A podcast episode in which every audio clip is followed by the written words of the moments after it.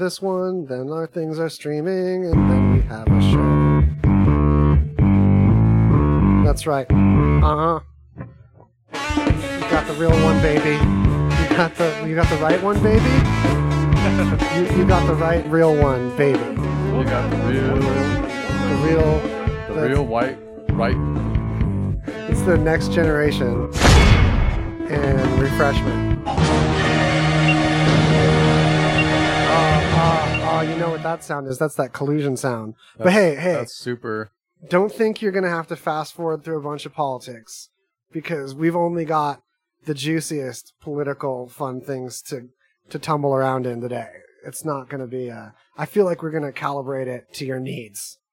And to to facilitate this calibration, you can comment not only in the YouTube live stream but also in the Facebook one. I actually meant to say that in the opposite order because I really want to drag y'all over to the YouTube one more. Sorry, Facebook.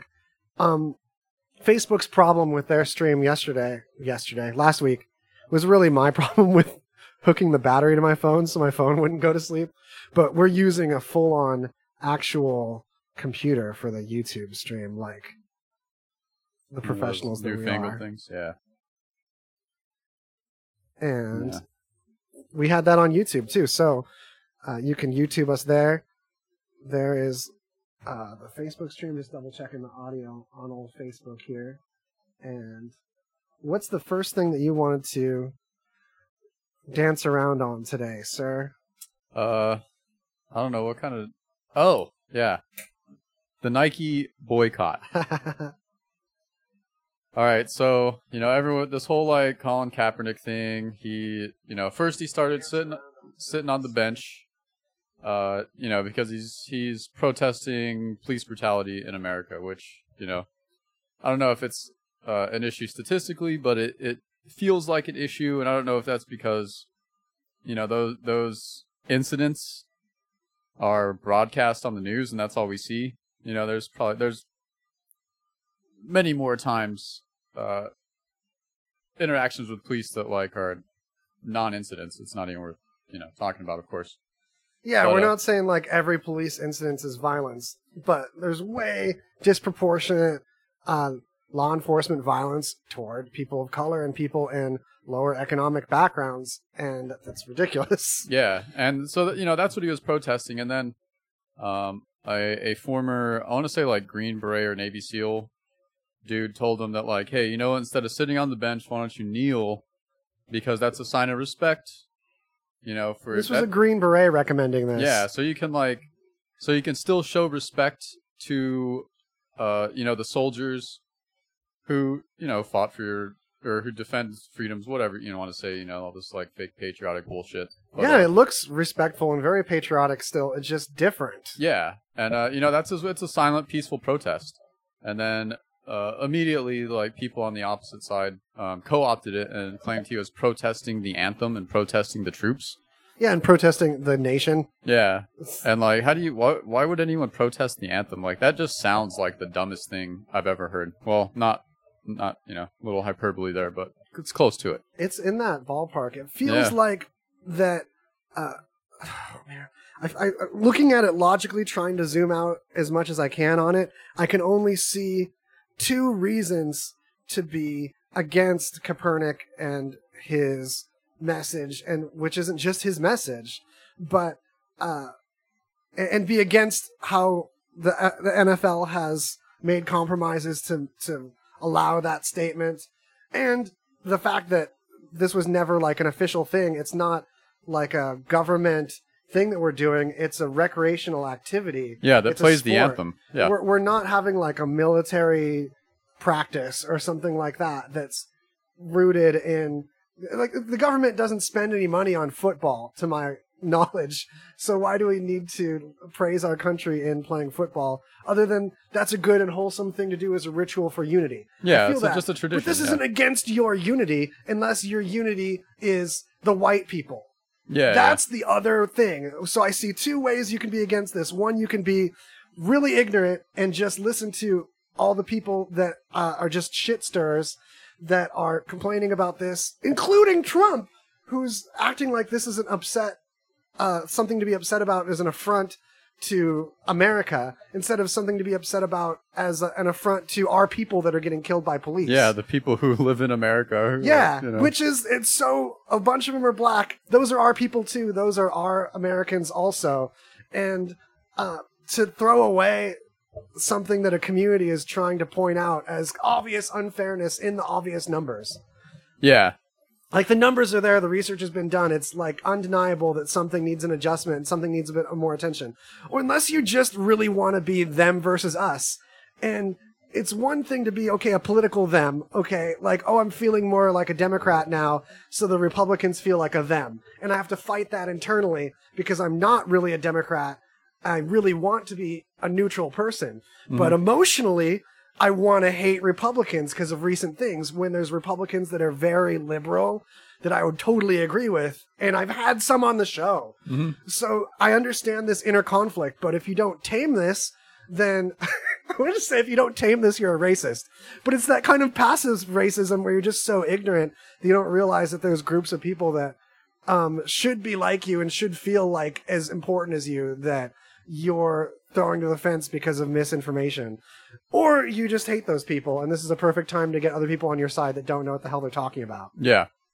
So Either way, know, it's irrational. There's Yeah. no rationale to it based on any facts about what the actual thing is supposed to mean. right. Unless you're putting things in Copernicus' mouth and saying that, like, this is about something that's not. And that's what the most people are upset about, is believing that he's standing for something that's not at all what he's trying to stand for Yeah, because people have like tried to spin it around. But okay, so the back that's the background for the. Beverage pause, continue. yeah it's for the the Nike protest or Nike boycott.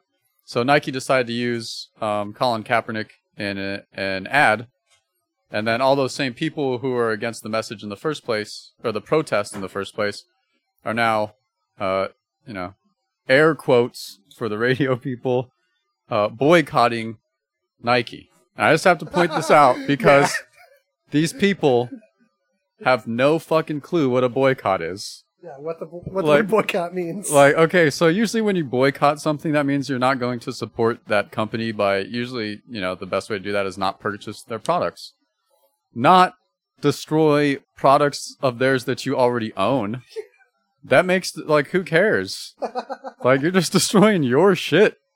The company doesn't care after they have your money, dude. Like, okay, you're not going to buy it anymore.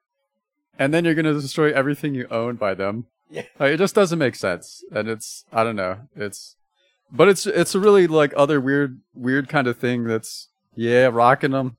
Rocking my Nikes. But it's another, like, weird kind of thing, too. I hate football, but I actually really do like Nike a lot. Yeah, but like I, I feel like uh company boycotts are like happening all the time now. Like but really like flash in the pan to bandwagony. Yeah, Because that's our culture these days. It's like everything like, hey, Kony twenty twelve. You remember that? flash in the pan bandwagon. Yeah. Co- Comey. Kony twenty twelve. Comey. Comey is a different person. Yeah. No, Yeah, Kony I forgot what- about the Kony guy. Yeah. Kony 2012. Talk about someone breaking under pressure.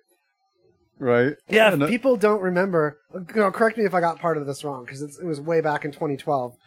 But this person got a lot of support as an electrical official, electri- electrical official, and elected officials. Really, don't let me confuse you. And it was a lot of grassroots support. Wasn't this like a really? Um, I'll, I'll be honest. I, I don't even fucking remember. yeah, yeah, yeah. Basically, this person got a lot of grassroots support, and it seemed like he was a good candidate for whatever. And then he like masturbated loudly in a street corner, on a street corner, like uh, like publicly. Oh, as like yeah, a that- mental yeah, breakdown. Yeah, yeah, yeah, I remember now. Yeah, and uh, most people believe I, I subscribe to this that the pressure was too much for him, so he self sabotaged. Yeah, yeah. He's like, "What can. I do that's so socially unacceptable that no one will want to vote for me, so I don't have to do this?" Yeah, I think that was the guy who was like kind of spearheaded the whole campaign because I think Kony was just some dude in like Africa or some shit, and I'm hoping we're like talking about this wrong enough to spear up some comments. Yeah, totally. Yeah, because we're just gonna keep giving you wrong information until you comment up more. It's like a punishment. right. No, anyway, besides that, so you know this whole like boycott culture, like I, you know, I I kind of have to agree. Like, if you if you don't support something, like you, I, I really feel like voting with your dollar is the only real vote that matters these days. Yeah. Um, you know, the only like real power if you get enough people, you know, if you can, to really if this influence. is really like, capitalism, yeah. yeah, to really like influence um companies' decisions.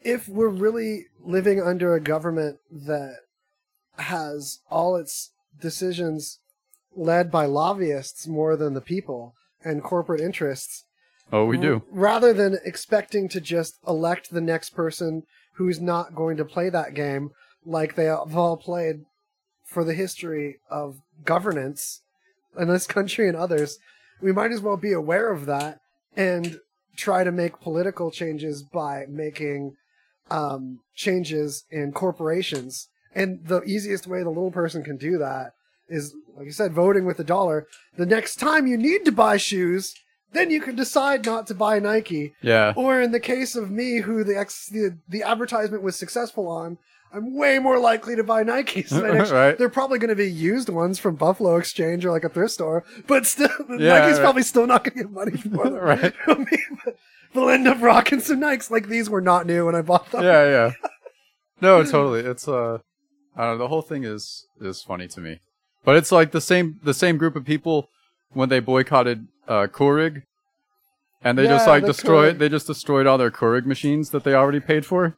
Like that's that's not a boycott, folks. No. I don't know. I don't know Just, to. just people smashing Keurig machines. I don't know how to break it to you. I just had that moment when I realized I was sitting in a way that was like ultimate neck fat way. do you ever do that? Where like, oh, I look great on this camera. You check the other camera, it's like, oh, it's like only neck rolls. The way- Not that that matters to quality content, but no, no, no. no, we but- do have some comments that slid in. Jay said, "Please keep it down." Oh yeah, I, think should close the door. A reference to la- no, he's he said it with a laughing face. Oh. I think it's more of a reference to all the yelling and screaming we did last episode. Oh, yeah, from me launching beer everywhere by accident oh yeah, yeah. as a punishment. Although honestly, if I had thought it through, I would have a beer on me. But I'm taking the the moment to like high horse it and do like a sober episode. right. Even though it wasn't entirely on purpose a sober episode, I decided to embrace it. Like previous me would have been like, no, I'll do the episode late if I have to to, to grab a beer beforehand. Yeah, And then before that, it would have been like, no, I got to take 15 minutes to to smoke a doob before it. And I'm trying to like not let those things guide. yeah, like totally. the most important things I do, I should be able to do without crutches like that. yeah, But I, I, I still won't, I though. can't high horse it that hard and say that I wouldn't have had like a one of the little cans with me like last episode or the one before that. Last episode went gnarly. Last episode, I raided one of the midi fridges, and I ended up drinking a beer that was supposed to be thrown away because it had opened and someone put the lid back on, and it was warm. And then another beer that had frozen, Yeah. and then ice separated, and it was super gross. And then that one also exploded Everywhere. everywhere. So just a little teaser if you want to check out last episode. Um, buying up all the bikes. what? The Nikes. Okay. Uh, I was like, Shout out to Jordan, who's like, "Yep, buying up all the bikes," but then he had to he had to correct. oh he yeah, the Nikes. Yeah, got buying you. up all the Nikes. Got you. Right on. That's yeah. See, that's cool. More, and then other people vote with their dollar another way. So So y'all, um, keep keep commenting, contribute to she. So it, even if you don't contribute, I'm just gonna like awkwardly repeat things that you message With no Uh, With no context. context. Yeah. usually, like ten minutes later, after that topic is done with, so it, it seems really out of place. But that's what makes it fun. Yeah, so that's yeah. I hope that is fun because otherwise people would have no idea why I just went she. like no reason for that unless they happen to be on the YouTube stream. But yo, some of you YouTube streamers, do me a favor and, and double check on the Facebook. I meant I said that all backwards. Yeah. That, that was in the Facebook stream. Yo, check out the YouTube stream. Quick shout out YouTube stream. It's cool. Um, it- it's one of those cool streams of It is. liquid knowledge. Speaking of knowledge, let's go to actually talking about more shit. Let me bring up the the the time. wait, Newstown. Just oh here, this is what these are.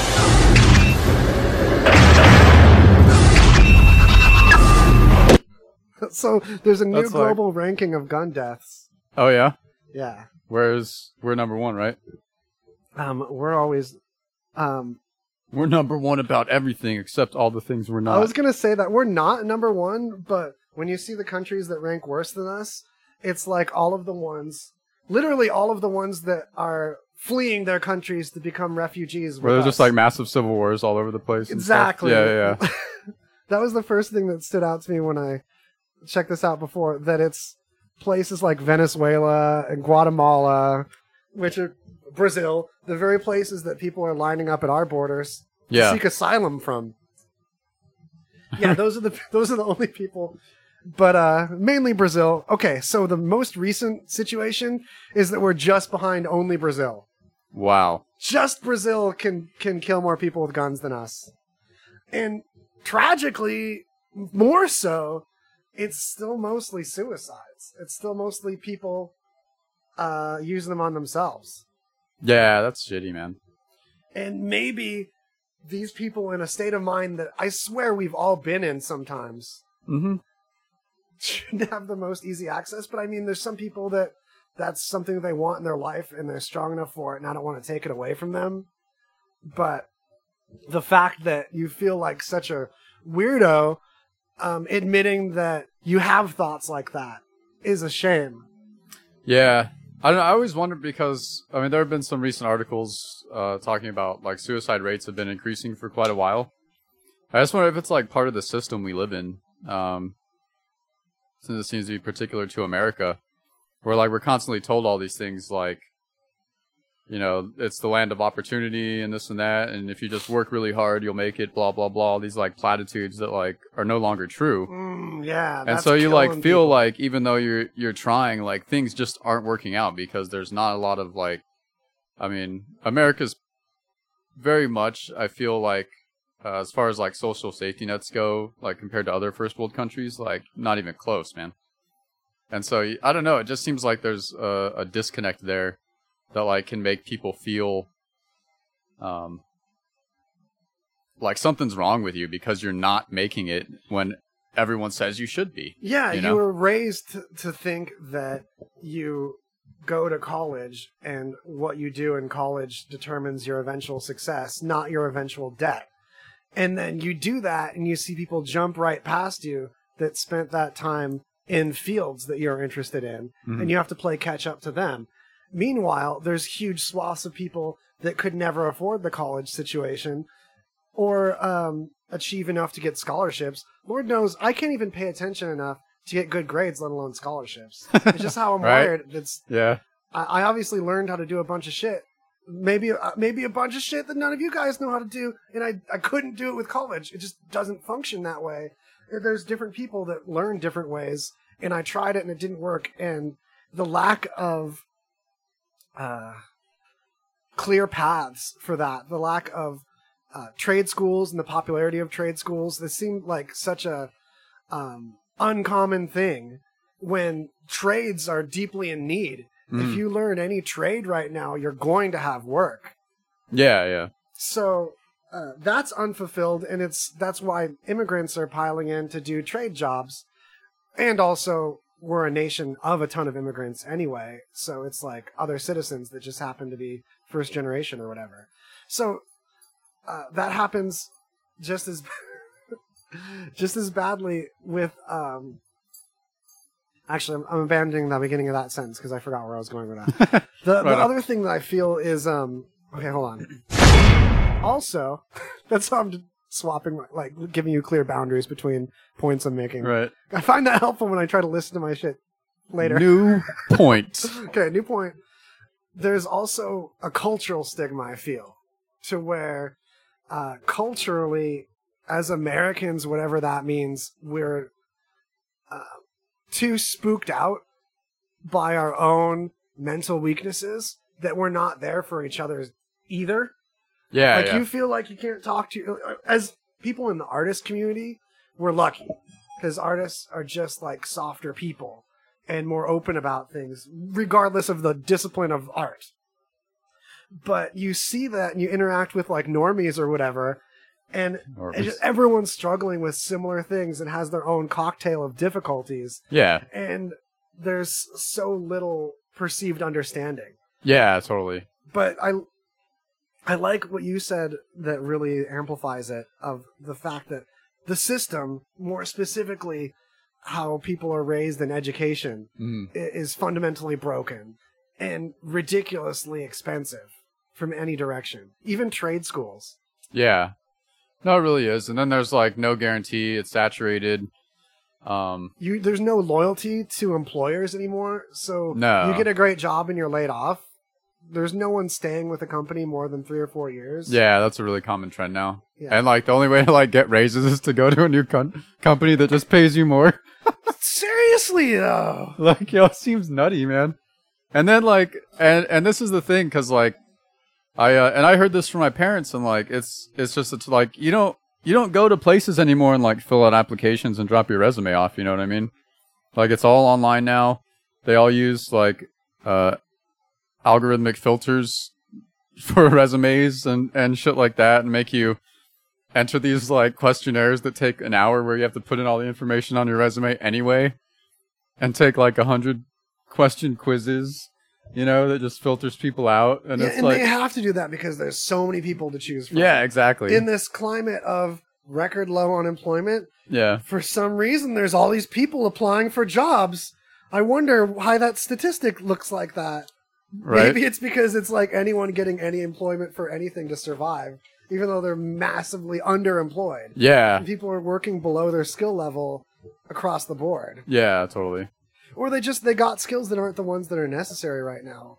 But they're still important. I feel bad for these people, but they didn't have help filling niches. Yeah, Yep. on that. I don't know. Well, I, you know, we'll, we'll take over Brazil one of these days. Yeah. We'll, we'll, we'll get ahead of them. We're, we're, we'll be back to number one. Don't you guys sweat it. they aren't taking our guns. Oh no. No. They'll have to rip them from my cold, dead, Nike covered hands. Nor do I think taking everyone's guns away is going to do it. No, no, no, no. I just I'm I feel like it's one of those things that uh, it's correlation more than causation. The availability the availability of guns isn't the only reason for the extra gun deaths. Yeah, yeah, yeah. It's the lack of an emotional maturity, which is hard for me to say because how emotionally mature am I? yeah, me too. Yeah. I mean, if I was more emotionally mature, I wouldn't put myself through the weird naked experience of yelling my opinions at people for two hours a week. right? It's Yeah. obvious insecurity involved there that you can join with me in. Right. Let's all share our insecurities. Yeah, let's community it up though. Let's get a big. Well, we can all quilt them together and get a big old insecurity blanket. insecurity blanket. That's a blanket of insecurity, I guess. Okay. I don't know. I, I keep forgetting that you don't have the notes on you. yeah, I don't have so the fucking notes, Foz. Help do my job. So I don't have my notes. this this woman, this intrepid spy uh, of espionage in the household, she killed her husband by putting eye drops in his water or like in his beverages. Like long term, Yeah, like it took a couple weeks. that's really weird. I want because I know you can like do that and it it like He was in his sixties anyway. oh, but it like gives people the shits, right? You know, That's what I've always heard. You can like put eye drops in people's drinks and it'll give them the shits. I've only tasted a couple and been like, "That's nice, but those aren't for eating." That's just, I didn't have the shits from that. But yeah, apparently you put enough eye drops, and not that I'm recommending anyone do this because she was totally found out. yeah, They saw the chemical up in the sky and was like, "Oh, you this person died of eye drops in the in the eye drop inside them." poisoning. Yeah, eye drop poisoning. What the fuck? Like that? Why is that even? Man.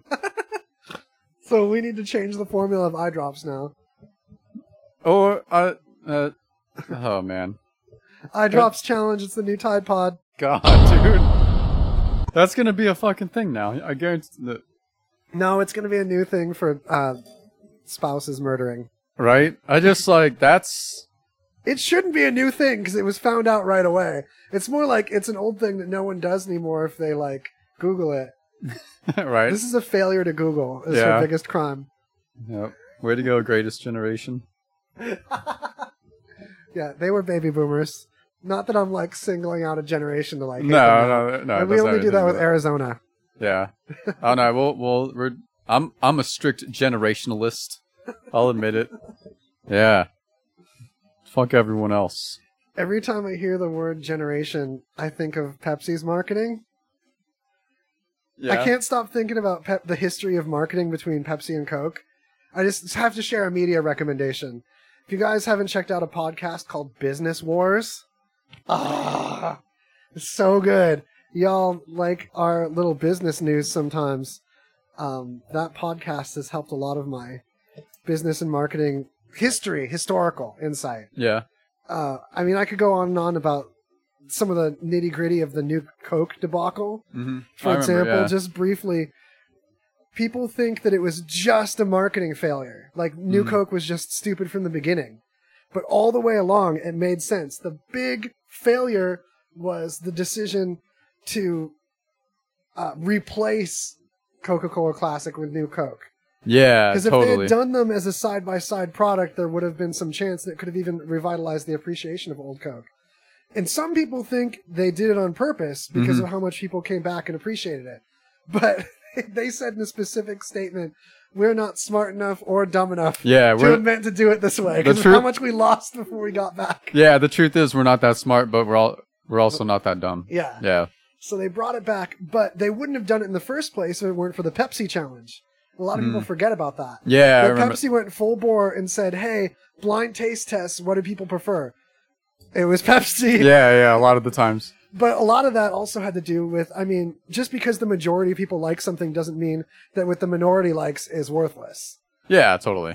And but you know, in corporate culture, when you've got like a board of directors and stockholders to appease, then you have to only be the best at the cost of being the best anymore. Yeah, but I mean, on the real though, like Coke is trash. what? Yeah, come at me. No, there's. I got a media recommendation about that same exact thing, cuz. No. Yo, this album by this band Negative Land called Dispepsi.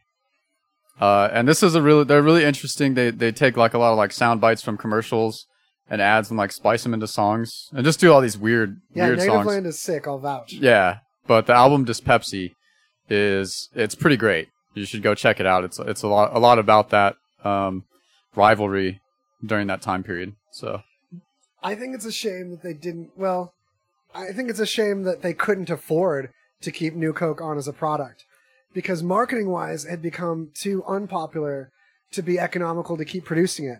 Except for one person, the CEO through the New Coke debacle, Mhm. Goizueta. He drank New Coke every day the day he died. wow, He had uh, people whip up a batch of of it for him specifically damn. for the rest of his life. I I mean, to taste I, it so bad. It yo, New Coke better. was worse than Old Coke. It was only worse to people who culturally had become dependent on old Coke.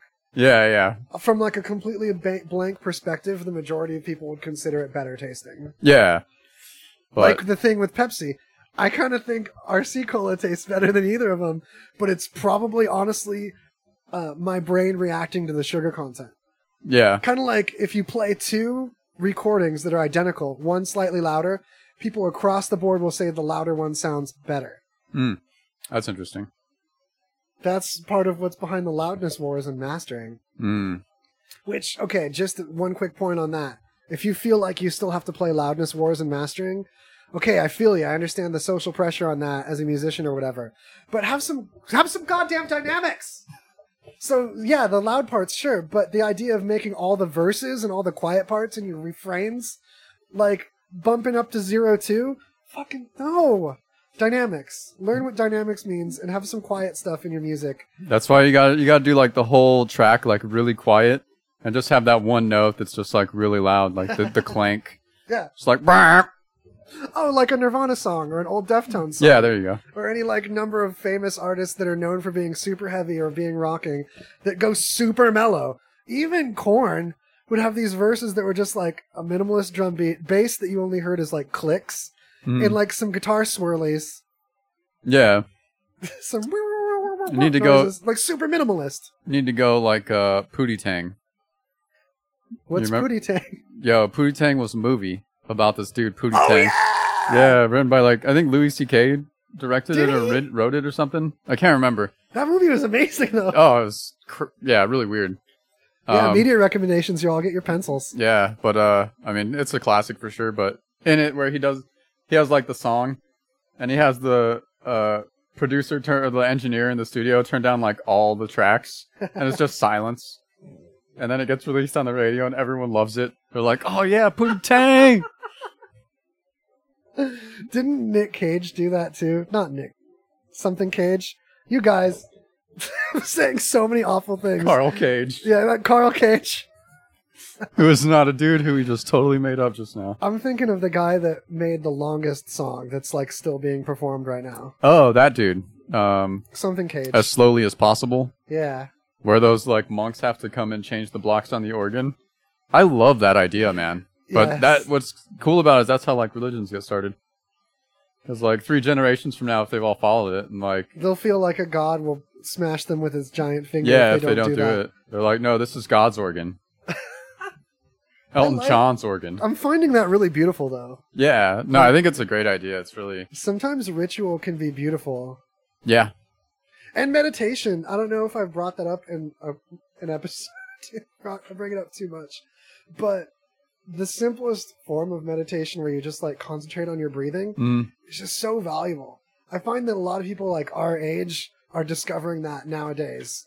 To the value of just like, okay, you take a moment and you don't you, and it's like a muscle that it's so much harder to do than it sounds like to not Mhm. think about anything yeah, because things just come in and you feel like you're flexing a muscle the longest you can get yourself to not think about anything but just focusing on your breathing and just everything about air going in and out of you like you're some balloon is like my favorite tip on that yeah. It's like a pattern um, breathing. But uh, yeah, that's why they called it, or that's why meditation is called a practice. Um, but there was a like the the Buddha's like, or how to achieve enlightenment is to do like the perfect ten, where you can do ten breaths without like thinking of anything else. whoa which is so hard to make it yeah, to which 10. like you can't do it because then you have to like count, Hmm. and you're not you're not supposed to even think about counting. So it's like uh, it's one of those like Buddhist, you know, those like Zen koans where they're just like, you know, uh, it really like right now in my head i'm like i could do that yeah, no, you, that. no. But i don't think i've ever done that No. it's like way harder than I, it guar- I guarantee you, like you'll get to like eight, and Yeah. you'll start thinking about some shit. We'll just wandering. Well, That's let's lay point. down a rule and make it like a challenge somewhat of just like, okay, you're allowed to count to 10 only, and then you have to start back at 1. Did you have any other thoughts? But then you, it's whoever you're like, oh yeah, I totally did that. I do it all the time. I'm like, I'm a, I'm enlightened as fuck. like, been enlightened, dog. Okay. Yeah, So, um, honor system on this game. yeah, honor, yeah. But yeah, take the take the 10 minute 10 count to 10 challenge with us you guys. It's a Yeah. new thing. all it, take, 10 all it takes to reach enlightenment. That's it. Yeah, we're going to get enlightenment together. Yeah. Man, we are chomping through some subjects. We are reaching enlightenment. I think that if there's a time when you should feel like you should tell other people about this podcast, it's like, like I, I'm going to declare that we earned it. And Yeah, the thing what- is, even if we hadn't earned it, we live in a climate and media where we can just be really adamant that we earned it. And it's like gaslighting our audience to, to Yeah, support us. you have to believe it because we said it. yeah. We claimed we did it. We Oh, totally earned a recommendation from you. Are you gonna call us fucking liars? Five stars on iTunes. totally. That's a hard one, y'all. Getting any stars on iTunes? Yeah, Because again, it's like it's one of those things where you're like, uh, iTunes. Who cares? yeah. I, I I used that for my podcast Yeah. thingy, but podcasts I listen to very adamantly, I ha- haven't occurred to me to like star them. I just get the content. Yeah, yeah. There's no like thumbs up in my face. So no, hey, and like, iTunes reviews are notoriously difficult to get. Yeah, Almost as hard to get as YouTube subscribers. right. Which I mean, you all are gonna be like, "Hey, I watch all these stupid people that have hella subscribers. They make it look so easy." But a lot of people have had different cultural um, things that they've written, or they've had one piece that hit a wave, and they've ridden that out. And some of those people have ridden out, and their content's gotten better, and they've grown from it. And some people suck, and they have a lot of subscribers. It's just how it is Yeah, but there's not a lot of people say geographically near us that have uh, some of these giant level subscriber people you see, like Unbox Therapy level Yeah. situation. Sure. It's a lot in Canada. What even is that? Unbox. Like, how do you. It's not a therapy. Yeah, my boy Lou and Unbox Therapy. We got lots of media recommendations today. But regardless, yeah, that's hard. So we're trying to be more outputty on the YouTube. You get a little bit you get a little bit better audio on YouTube too. Not to Boom, Facebook. as if this is the first time I've talked crap on Facebook Live versus YouTube Live. Yo, I'll do it all day. Half the time we've bitched about Facebook Live, it's been our fault and something we did wrong. But I mean, They don't need to. half They don't of need a to know lot of things is going to have gone wrong. Eh, Uh, YouTube, I don't know if we've had anything go wrong with the YouTube stream yet. Oh, we will. Well, there was it was hard to get going uh, last time Mm. because I had scheduled a stream and then I'm messing with OBS. Shout out to BG from a couple episodes was one of the people that recommended OBS. Yeah. And it, that worked great too. It's just that it didn't do my scheduled stream. So there's there's people that had a link to the scheduled one that didn't air. oh, gotcha. But if they went, if y'all went to the regular YouTube channel, it's there. It's, and that's what I did today. You just have to go to the YouTube channel. It's got the same name. Anyway, what up, Tyler? And? Jordan. Thanks for hollering in, people.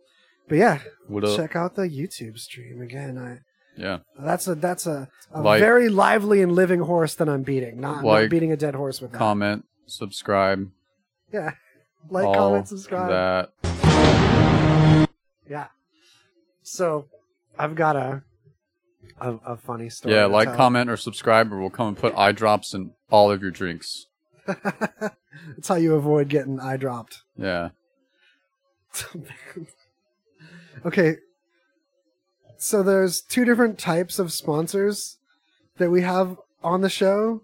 Mhm. One's like kicker headphones that we Yeah, love, and I'm usually wearing them. And the audio would probably be better on this show if I was wearing them right now because I'd be controlling things better.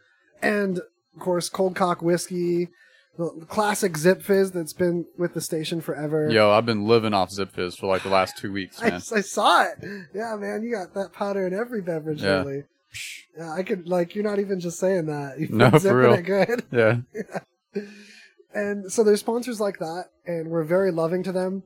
But I feel like I should apologize for being less than loving to the more corporate sponsors like low cost airlines and uh, national treatment advisors and Davidson Big Idea. Davidson Big Idea, I really gave them more of a shout out than they probably even deserve, though. That's when I've I've hollered about that stupid company so much. Like if you're gonna use Davidson Big- Big Idea, you're gonna use them by now. I've Yeah, talked yeah. about them so much. They've gotten like special treatment. But them aside, we like uh to make fun of the phone numbers. And that's not the best. This is why I'm apologizing because it's not the best look to the other sponsors. Yeah, yeah, because yeah. we really should be as respectful to these sponsors that we don't have as direct of a relationship with.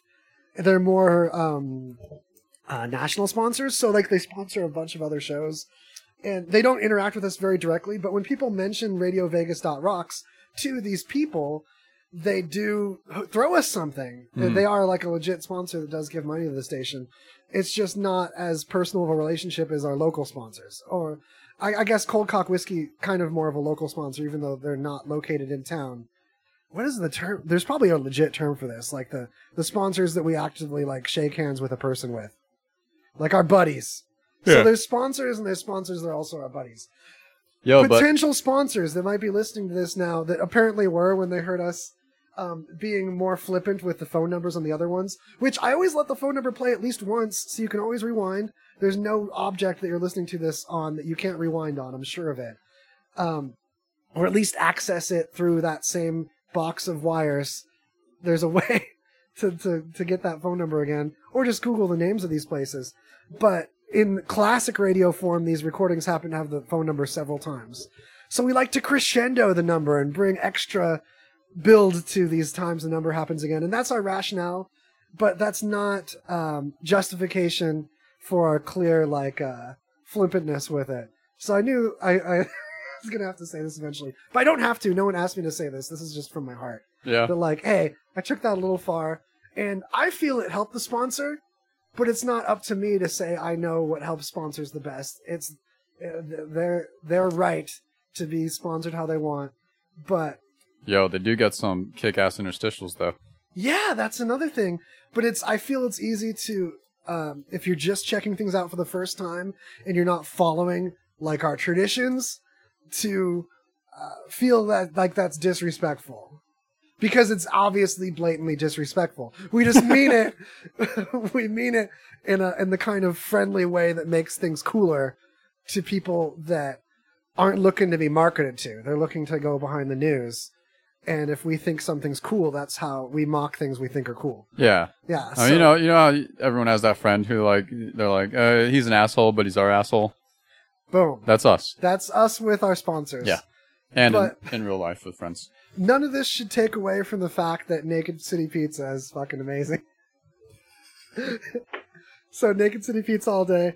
Uh, our buddies at Pinche's Tacos, um, but also Juan's Flaming Fajita and Cantina, where you can get a free blood orange margarita if you get a Gringo taco, which you should get anyway, because it's like a multi taco. It's like your couple of favorite tacos in one taco. And it's really the only place I've seen have like the street taco, coastal kind of taco situation, but larger, not like little ones. Yeah. So it's an interesting format because uh, it's priced competitively too. Yeah, their economic decisions are pleasing. Hmm. So that's my sponsor confession. Because you know, you you think only your buddies are listening, but They're not. yeah, and it's easy to misconstrue misconstrue a cultural tradition that is irreverent as disrespectful when irreverence doesn't necessarily have to be disrespect. Lots of times, it, re- reverence is a demonstration of camaraderie. Yeah. So, man, I feel like with that laid in, we should just hop in a little early on the commercial chug. Yeah, let's do it. Yeah, come Commercial on. guys. chug. So with that reverence, hey, sponsor the station. You're going to get our love and us mentioning you a bunch. Also off the air, I talk off the air about these people too, and we like end up having to, even against our will, interacting with a lot of uh, people.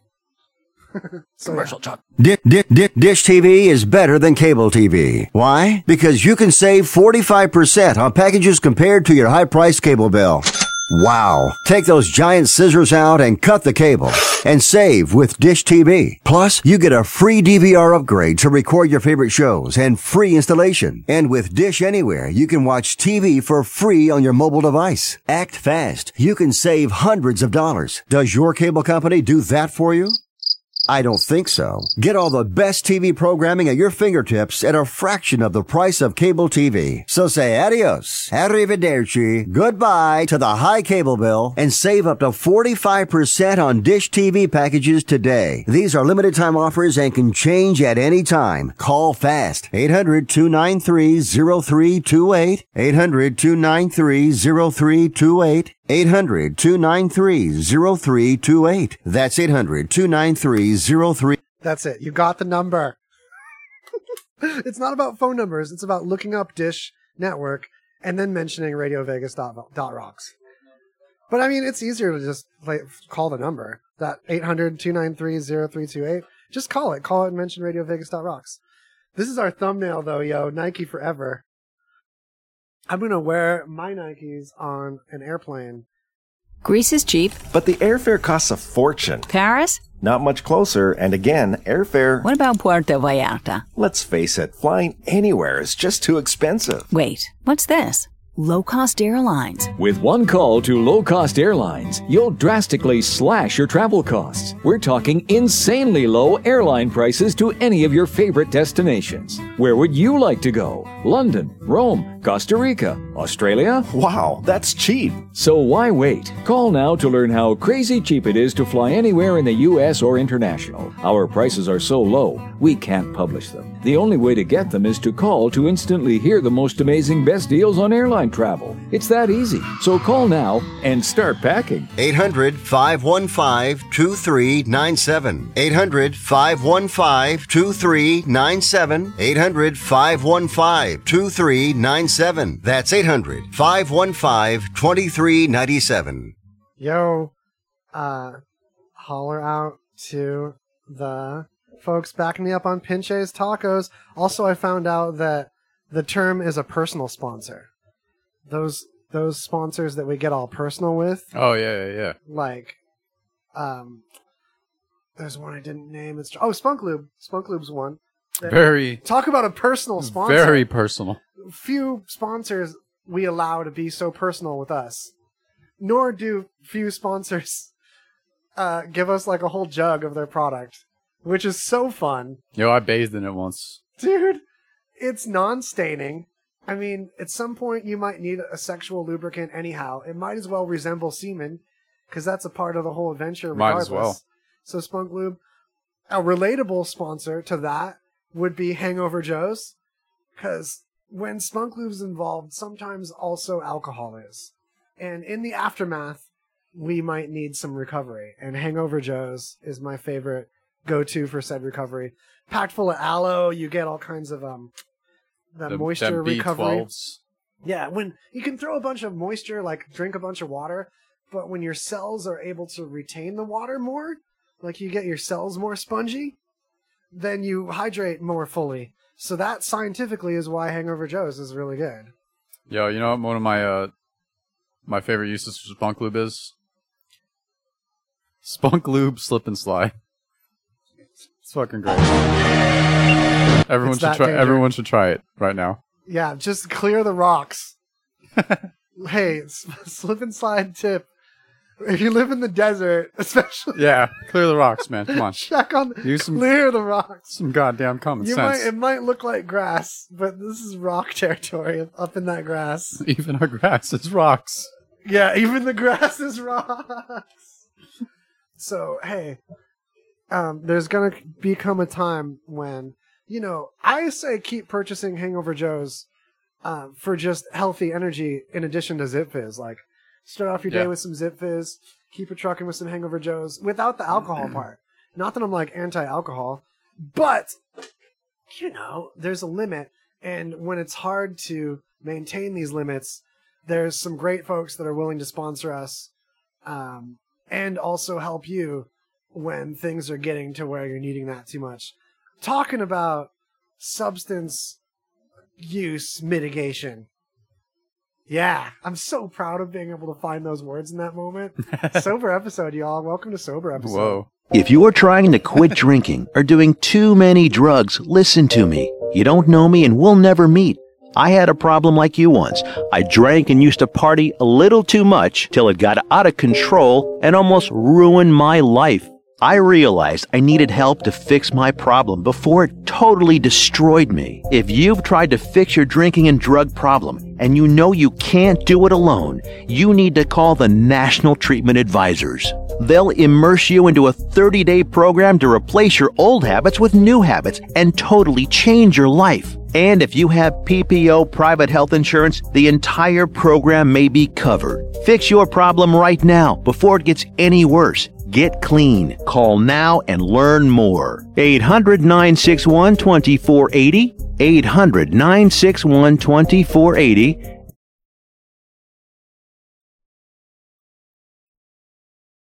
That's right. Talking without the microphone on mute, it doesn't do a whole lot. Welcome, learn and grow with us. So, national treatment advisors, just to be personal and not treat these like just things that we just play and don't care about. That's a real thing. Uh, they've existed way before sponsoring us or anything like that. So that's real. Equally real is some folks that aren't just like the local neighborhood tax uh, donkey this is like your tax authority. When you need tax action dealt with by people that like taxes is what they spread on their toast in the morning. This is like that kind of situation.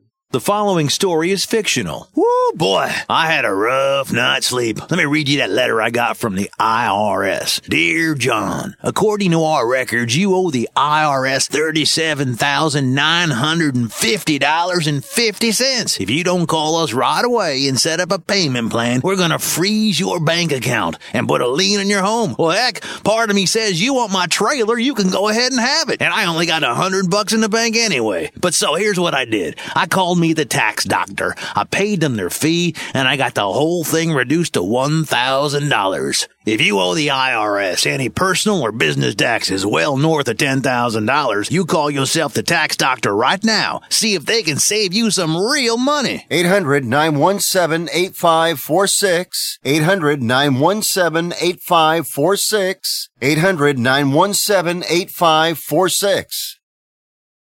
See, taxes and getting them done by a professional is valuable, even if the voice actor you hire kind of varies between Cajun and like an old prospector. I think these things are funny, and pointing them out makes the commercial more memorable yet. And, but like the last episode was the first time I brought these up, except for just now.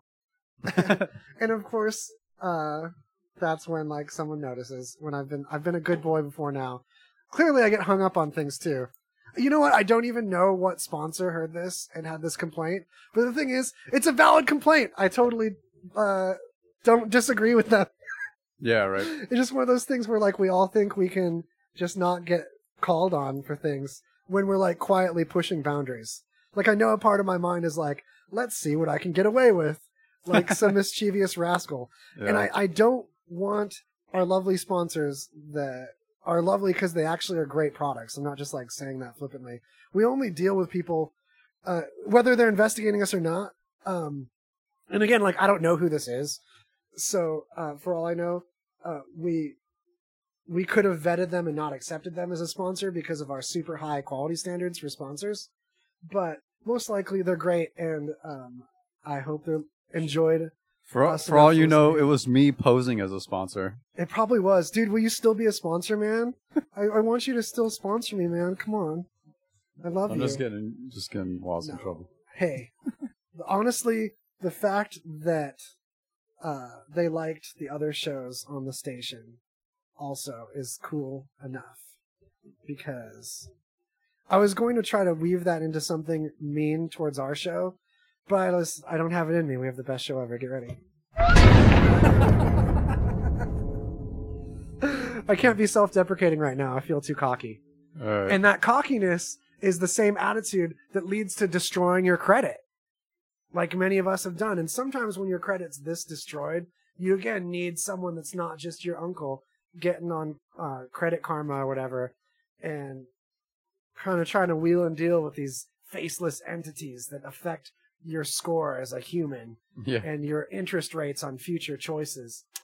That's when you need to call in some pro folks like these folks. Do you want to pay more for a new car or new home or less? Yeah! Do you want to pay higher interest rates on your credit cards or even to refinance student loan debt or less? The secret to paying less on everything is a better credit score. Is your credit score less than 700? Do you even know? Well, now at the same time, you can learn exactly what your credit score is and learn how to make it better. And when you call our special credit repair hotline, you'll speak to an expert that will tell you simple steps to start improving your credit score. And the call and consultation are F-R-E-E. That's free. I'm telling you, the secret to paying less is a better credit score, and you can fix it right now. So please make this free call and change your life. 877 857 1286. 877 857 1286. That's 877 857 1286. Hmm, that's right. Numbers to live by. Have them tattooed. Uh, you know, not somewhere obvious where everyone can see the tattoo. Somewhere personal, like uh, what's a good spot for a tattoo of a phone number? Help me out. Comment below if you know where to tattoo a phone number. elbow. Elbow? No, Mm-hmm. dude. How how well do you look at your elbows? Wasn't that like a thing that you made people do? Yeah. Like try to try to bite your elbow. Yeah. Try to lick your elbow or something. Yeah. this is about to get really culturally insensitive. So, credit repair. We talked about that. Davidson. These people, these people are the reason why I try to invent something every week. Just brief recap. We invented a device to clean the tops of soda cans because soda cans are just like this container floating around, getting dead bats and trucker skin flakes landing on them and crap. And why why is that like that? You got to clean that off. And so our invention. Excuse me. That was one of those burps I had to cover up with a primal scream. So I wasn't one of those rude burping on the microphone people. Uh, you know, clean your soda cans. We've got an invention to help you with that. What was the next one? Oh yeah, Olive Garden Shave Club. so we're working with Davidson Big Idea on a marketing campaign to launch Olive Garden's first uh, monthly subscription service. So this is a not only a monthly subscription service for Olive Garden's existing network of quality products, which is faux Italian food, but a launch of a new line of shaving products, not just for men, but anything that grows hair. That means pets too. So we don't want to just shave your wives and shave uh, the man of your household. We want to shave cats, but only this is the thing with the cats with uh, consent. Because you might have a cat that likes the coolness, and you can shave that with the products and services you get from Olive Garden Shave Club, which is not only razors sent to you in the mail, like some other shave clubs that you might be familiar with, but you get the the famous breadstick handle we discussed. Yeah. That's this guy's invention here. Kudos. The breadstick handle. You know um, when it's time to replace your handle because of what grows on it. Uh, your physical objects should spoil if they're going to be replaced. Like if your if your toothbrush got moldy when it was time to replace it, you'd replace it on time instead of using the same one for nine months like a sicko, like I've been doing. The bristles are all coming out sideways, and I feel weird and gross every time I'm using it. Hold on, hold on. Is that is that too long to use a toothbrush? That's way too long. Oh, I've still got like my childhood toothbrush. childhood toothbrush. it's like got one or two of those tufts of bristles left. Yeah. It's like just for flossing. Yeah. It's handy. It's just a plastic stick. You're just banging on your teeth. Yeah, totally. So Olive Garden Shave Club, y'all. Not only do we have products for home care and grooming within your bathroom, but also a line of pet grooming.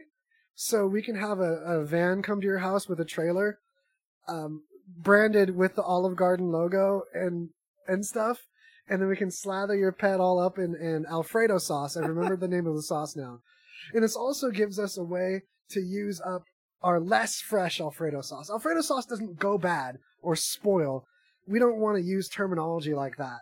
It just becomes less fresh. So like the less fresh Alfredo, you can slather your pet down with it and get a nice smooth shave. You know, we don't want to just like trim your pet. We're talking about bald pets. We want pets that like the skin of their body is like a human uh, testicle sack. Like that level which is elegant when done smoothly, like a smooth, a smooth animal. You know, Oh yeah, yeah. if you want smooth animals, Olive Garden is going to pivot through my guidance and marketing to a new realm of growth and progress. And Davidson Big Idea is here to help. You have no idea. I've got an idea. I got an idea. I got an idea. What's the big idea? Do you have an idea for a new product or a phone app? Well, now is the time to make your idea a priority. Get it off the ground fast and call Davison. We have over 25 years experience helping big idea thinkers like you turn your ideas into products and apps that are found in retail stores and online. It's simple to get started. Call now and ask for our free big idea starter guide. We'll show you how to get started and protect your idea and show you the steps to get your killer idea in front of a corporation that can help you grow your dream. Dream big and be big. Call Davison now for your free big idea starter guide. Davison charges fees for services. 800 208 9876. 800 208 9876. 800 208 9876. Oh yeah, that's right. Yeah. because our final sponsor of the day is Nike. so now, if you've been fast forwarding through the sponsors, which you shouldn't do with us compared to other people because we bless you with interstitial data between, we try to make those chunks in between the sponsors so juicy as to quell the urges of your fast forwarding fingers. But I can't help but mention our last and final and possibly most glorious sponsor, Nike, who's chosen to sponsor us because of how adamantly we've uh, stood behind Copernic, Ka- true. Kaepernick.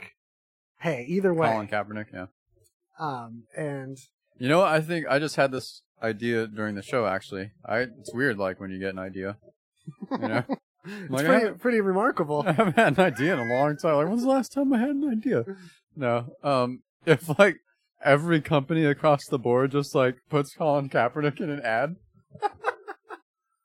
Just everybody boycott us all. like what? Are, what are they gonna do?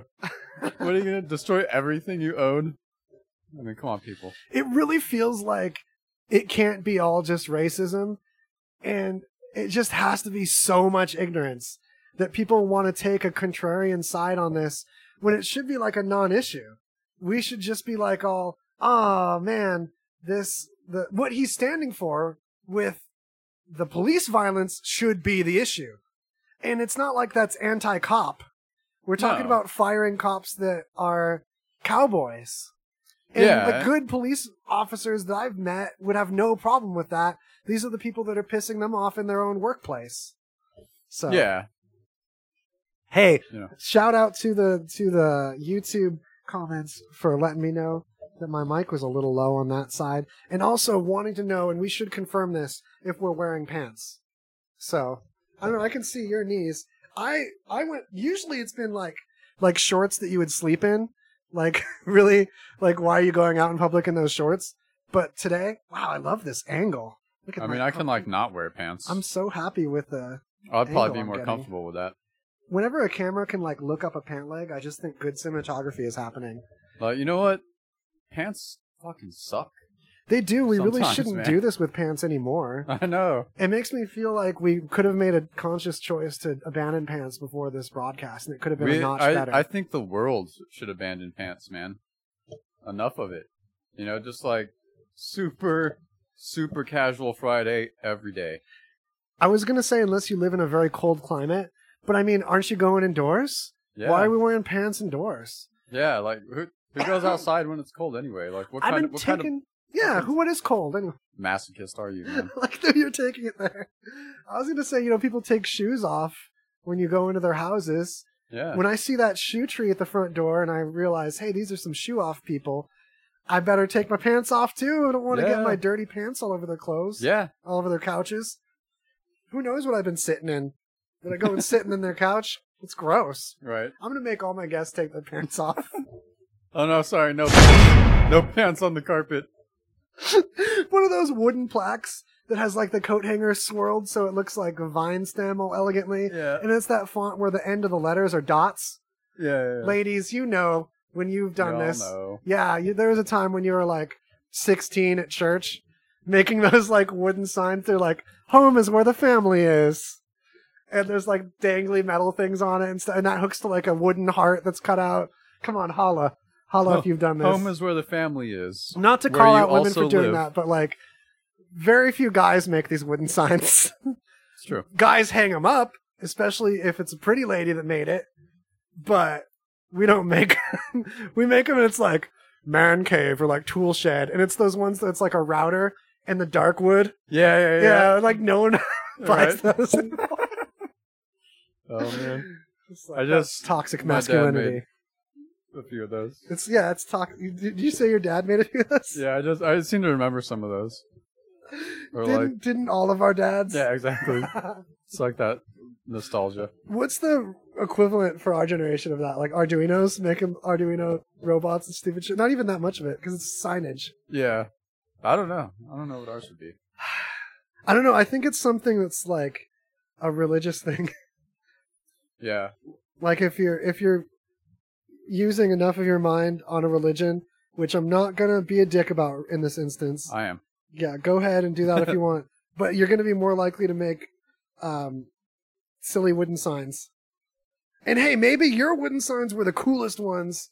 Mad respect to that art form, but it's uh, you know, it's it's very innocent. We got new what shit got now. me on those? I have no idea. Just home is where the family is. Um, Sometimes. why is there a Jason in the studio? Oh, Jason. Yeah, yeah, yeah. Man, thanks for thanks for competent. Com- thanks for complimenting. Com- com- it's not a compliment. Thanks for commenting.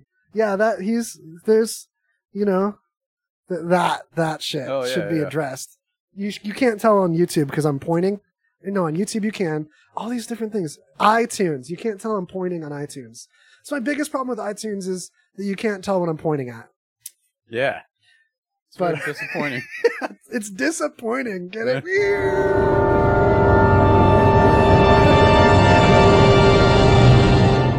All right. So yeah, Jason's in the studio, all kinds of different Jasonings, and I'm gonna actually go back to notes now and take this places because we're we're probably done talking about Nike, my new favorite company.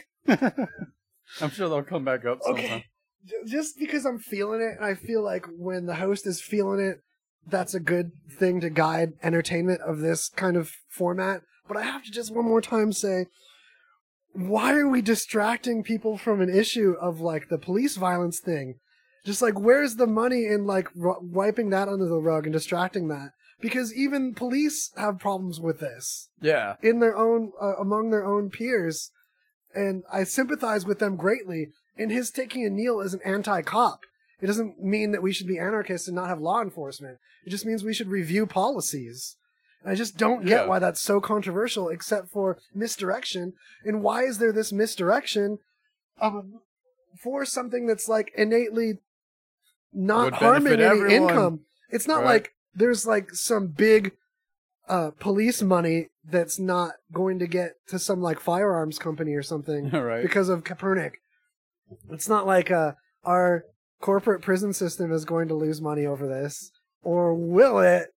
Maybe it's just corporate prisons. Maybe I fucking uh, d- tore it away Yeah. in my still being unable to grasp where the where the money is, where the payola is hmm for this kind of diversiveness Divisiveness. divisiveness. Yeah, it's diverse and that's good. This kind of divisiveness over something that seems easy to get behind as a movement Yeah. that it could be so divisive. It has to be one of those things where like there's money behind something, and maybe it's just more of that big prison money Could be. because it's a lot of money. No Yeah. one's got corporatized prisons like we do. No one jails a a tenth of as many of their population as we do, and except And maybe our- like Brazil. And our politicians all own like stock in private prisons and shit. Yeah. Like, and they're making the laws to like determine who goes to those private prisons. Last I checked, Brazil was number two to us, and it was like a third. And this is a nation like in civil war. The yeah. only The people- whole. It's like political dissonance being prisoned, and that's the only way they can come close to imprisonating im, im, imprisonating as many people as we. Impersonating a prisoner. Do it all the time. But I was hoping that that might somehow segue me to another thing that um, there's a lot of fun speculation on, and that's what you might have heard Trump is really upset about, and actually setting a brand new standard in American legal policy, being the first president to insist on finding the identity of an, an anonymous writer using their free speech to criticize him. which uh, is directly contrary to the First Amendment, Yeah. which should protect you from uh, protect your speech from the government. So where where's all those like my First Amendments people? Why aren't they up in arms at at the pre- oh because it's only convenient when it's for you. Well, I want to, for sport, Yeah. and hopefully I've practiced this enough, argue and take on the person that's listening to this right now that's saying, hey, whoa, whoa, whoa, wait, this isn't just a clear cut First Amendment thing. This is someone that is in the White House Mhm. that is a security breach risk. The thought here is uh, this person uh, breached a trust of confidence in where he was and what he was observing to keep that out of the public eye and has gone public with information about how inner workings go hmm that he didn't have permission to have. And this is a threat to national security. But then I want to back up and be like, wait a minute, I think you skipped a step here. Isn't it only a threat to national security when it's information relating to national security? Yeah.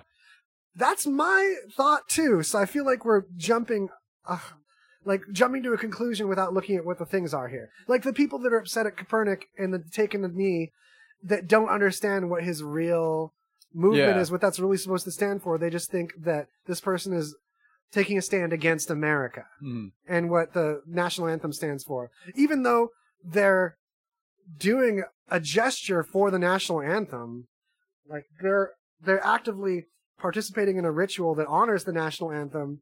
It's not like they're t- putting their tongue out during the national anthem. Yeah, right. Taking a knee seems really respectful. That's what we do when we propose to spice spices spouses. When you propose propose to your spice, you take a knee. You don't like put your tongue out or like Yeah. look around dismissively. That's not the kind of things that were happening during the national anthem. Yeah. Or, like waiting in the locker room. None of that. These people came out and they just did a different gesture. And they were very clear about why. And yet there's all these other reasons why that aren't the reason why. This is a person that has anonymously reported on ways things are going in the White House that are both not uh, national security risks, except for just making us look weak, which is unavoidable anyway.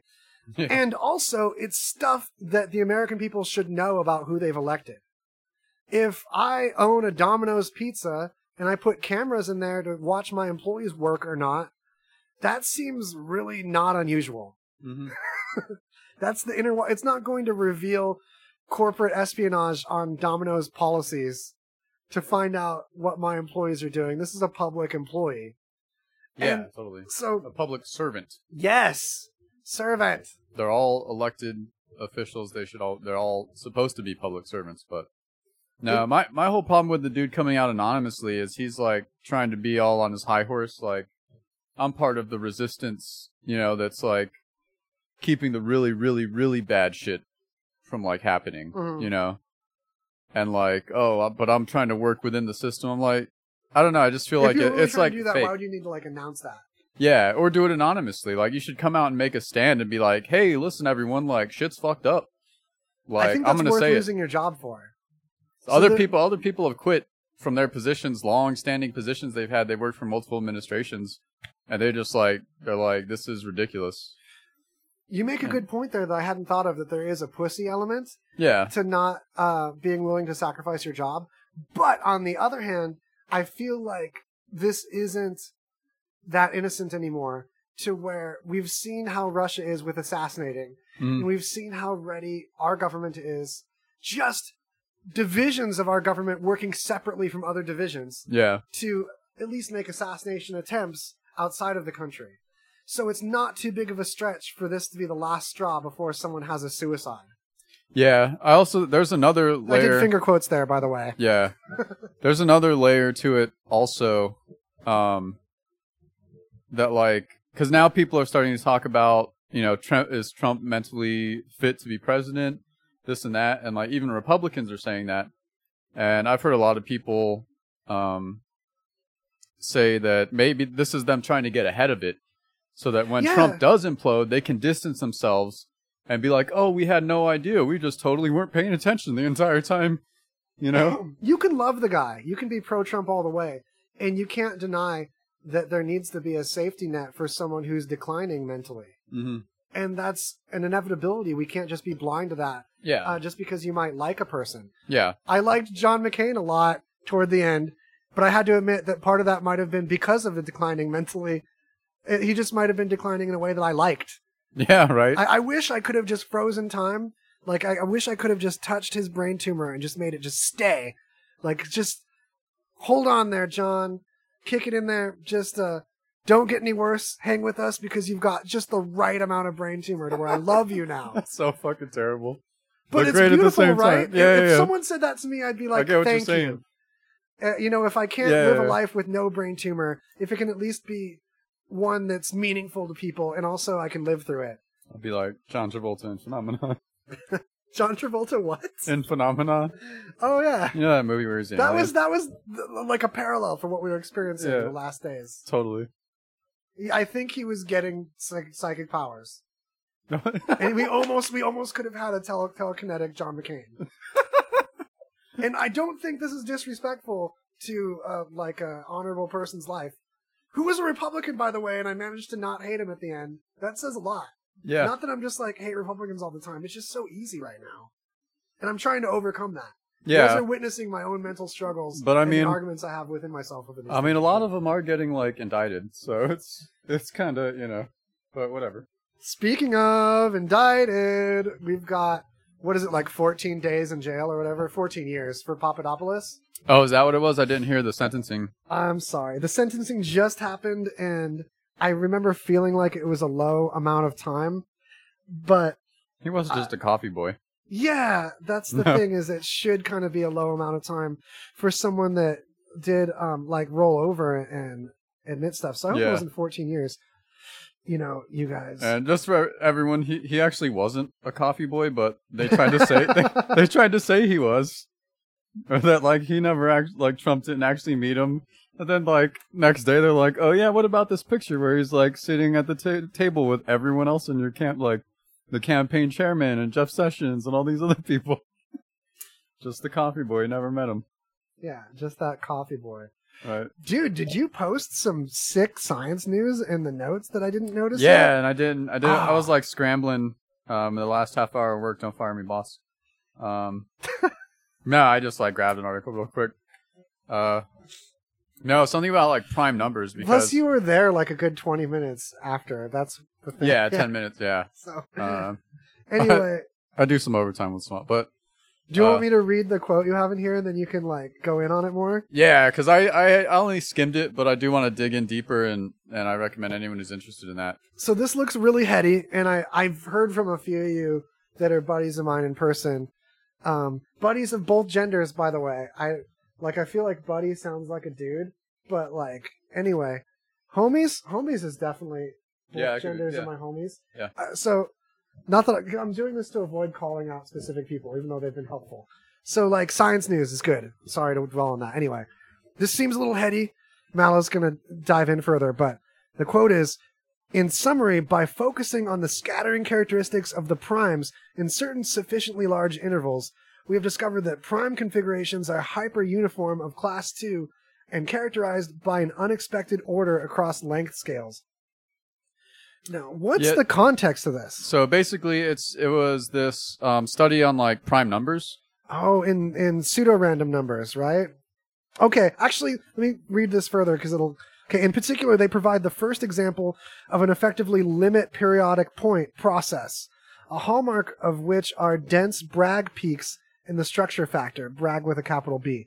The discovery of this hidden multi-scale order in the primes in contradistinction to their traditional oh man contradistinction to their traditional treatment as pseudo-random numbers okay effective limit periodic systems represent a new class of many particle systems with pure point diffraction patterns that deserve deserve future investigation in physics apart from their connection to the prime so am i if i'm going to guess about what this is about for Yeah. sport prime numbers seem to be scattered randomly Mhm. they were thought of as pseudo-randoms Yeah. what numbers are prime but a new pattern has emerged in them Yeah, Whoa! and the pattern is like similar to the patterns of particles and atoms. I guess somehow So- in some weird way. I, I didn't get that. There's a pattern to probably the the new things we're discovering to the arrangement of like quarks and muons Yeah, and uh the subatomic subatomic particles. yeah. So And- it's just interesting because I think every I think everything's like that. Like uh, I mean, there's just a pattern we don't see or understand. Everything pseudo random in math tends to relate to something later in nature. And Yeah. this is one of those glorious examples where we can have uh, well selfishly I'm framing it selfishly. We get to have science news and math news at the same time. Cuz it's hard to get excited about math news, but man do we get excited about math news because Right. it's it's hard for there to be new um math breakthroughs that relate to anybody or even easy to explain without an analog in the physical world. Yeah. And subatomic stuff is as new and mysterious in how particles are seemingly traveling through time, popping in and out of existence, seeming to travel in a fourth dimension that's allowing them to come in and out of our dimensions. And, Mul- even more than multiple dimensions Yes. than that. Yeah. yeah. No, it's super interesting. The math is there for all those dimensions, but we're only seeing evidence of R3 uh, bumping into another one or a couple others. We can't tell. yeah, or they're like, yeah, it's weird. Uh, some of the like theories, like M theory and string theory and all that stuff, like talk about like weird dimensions that are like tightly wrapped up and and smaller than what we would consider like a dimension, like the ones we move through. My favorite example of this that I really think everyone should at least watch a short YouTube video on if you find any of this multi-dimensional stuff remotely fascinating because it frames it in a really relatable way that even my dumbass latched right onto Mhm. is the concept that in a two-dimensional plane if a sphere travels through it say a sphere travels through a piece of paper but you're only able to see the part of the sphere that's contacting the paper Mhm. you're going to see a dot that gets larger and larger, then gets smaller and smaller, and then disappears. Mhm. But through all that, the sphere is still existing. You're just only able to perceive the part of it that intersects this flat plane. Yeah, yeah. So if you saw this in three dimensions, but the sphere was traveling through a fourth, mathematically, the same thing would happen. According to the math, what you'd see is a sphere get bigger and then smaller. Mhm. But it's not changing size. It's traveling through a dimension that we can't perceive. Yeah, that's uh. I mean, it, it, read the book Flatland. It's a really short read. It's a classic. It's pretty funny, uh, and it discusses that same thing. That's what it's all about. Like the main character encounters a sphere traveling through his two-dimensional world, and then the sphere takes him to the third-dimensional world, and then the spoiler alert, schmucks. So fuck. The book's like a hundred years old. Get out of here. and then, uh, and then the sphere experiences the same thing when he takes the, the shape to his three dimensional place, and then a fourth dimensional object trans and it like blows the sphere's mind. And he's like, That's impossible, like there's only three dimensions, yo. He's like, Alright, check it, cuz. Or whatever he says, I don't know. I mean it's not There's a lot of street lingo Yeah, yeah. hundred years ago. Yeah, it's crazy. Dude was like streets ahead. Yeah. Yo. So that any of that really is will blow your mind, but also feel like you've at least got the first tool in what we're going to have to understand about multiple dimensions to move on as a species. And that doesn't mean that we're going to understand the mechanics of interacting with them any more than we understand the mechanics of uh, the peripherals interacting inside a computer Mm. as much as I've been one of those nerds up in that stuff, there's tons that I couldn't understand well enough to like. I'm not going to make a computer. Yeah. one of those or or something things. like or uh, you know, uh how does the internet work? you know, like what is the structure of the internet or something like that. It And just it's like seems there's like, a, lot of compound answers to that. and like abstract like ideas that go on where it's not yeah. it works like this. Math news, bitches. You're on it right now. Yeah. Have fun. All right. Um, we had a comment mentioning Pinche's Tacos. Yeah. Want to shout out back to them? I also want to re-mention that they're the ones with the blood orange margarita I thought that was the case, and but the the Gringo Taco. I But that figured- doesn't mean that Juan's Flaming Hot Fajita and Cantina isn't a great place to also mention Radio Vegas Rocks. In fact, Radio Vegas Rocks is the thing that now not rudely, you don't want to yell it in their face, but you want to mention as loudly and adamantly as you can to not only any sponsor, because they'll all at least smile at you. That you at least get that prize if you don't get something special. Like one of the Naked City pizzas for sure has a sick deal with that. So I'd mention it at all of them. Yeah. Just in case. But you know, just strangers. Yeah. You can be that guy. They're not gonna hate Radio Vegas rocks because you brought it up. Yeah. It's not like no one you can't. yeah, if you're going to proselyte something or talk to other people about their eternal life, then start with Radio Vegas rocks. That It's note,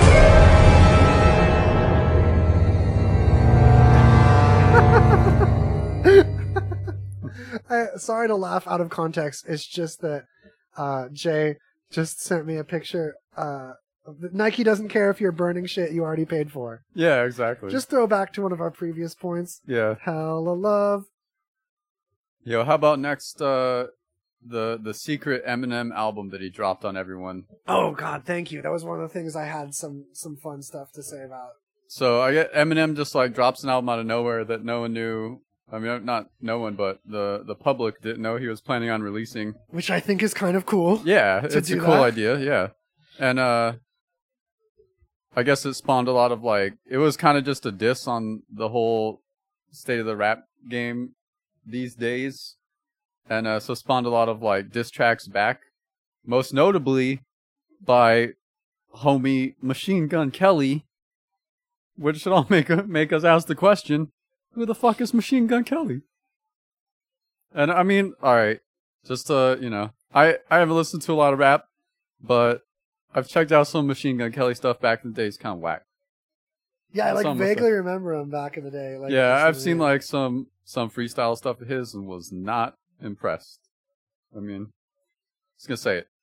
Well, honestly, I'm not that impressed by freestyle. It's maybe it's like a. Uh, it's not that I don't respect that art and the Mhm. related arts of especially the rap portion of hip hop. Yeah, It's just that I'm so so much more into instrumental hip hop yeah, and yeah. like the whole the the era the producers like Jay Dilla and yeah. and Dr. Dre too, and what they did culturally for music, um, on an instrumental standpoint, that I feel like really impatient with the vocal stylings that are associated with that. Mhm. So like, it's only when it's really good, and maybe uh, maybe it's a shallow taste in it too because of a lack of going deep. Besides some stuff like Anticon and Doseone, and stuff, I've gone deep in a couple, but those were like comfort zone deeps. Yeah, So, my point is, uh, I really like it when people write their flows and then do something they wrote. Because even Eminem was kind of backpedaling on some of his points and lamenting that he was so harsh about it and how divisive that was. Which divisive is my word of the day to like learn how to say right each time. so yeah, that that was kind of a, a, a mark of maturity I found yeah, to yeah. be like, look, I didn't want to isolate a bunch of people, eh, or um, you know, alienate people yeah, totally. by drawing a line in the sand like that. yeah, and I, don't, I mean, you know, I mean, I I did don't- at the time, but I kind of regret it. I just think it's funny. It's like Machine Gun Kelly, Like that's who you're starting a diss thing with? Are you just like, but I think like Are you Machine Gun becoming Kelly less like wrote a mean? diss track back, and that's why it was like, what, dude? My theory, it's an inside move. Like you distract someone you want to help their stardom. Yeah, yeah, yeah. This so Machine Gun Kelly and him like sat down for coffee and were like, "Yo, what can you do to help me?" Yeah, right. He's like, He's like. Well, I don't like you that much, so but I can still help you by talking shit on you, and then we both Right. win. right. Ta-da! I I honestly thought it was gonna be John Kelly. like, oh, he's he's like, no, man, I wasn't. Uh, all the orange hair, motherfucker. I'm not. I don't hate him anymore. It's this Right. John Kelly. Right. But who was it that we we had a guest that was talking about how that's like the real dude running it? It said that in an interview. Oh, that was um. was that BG? No, that was uh. Is it Recycled Isaac? propaganda. Isaac. Uh, yeah. Yeah.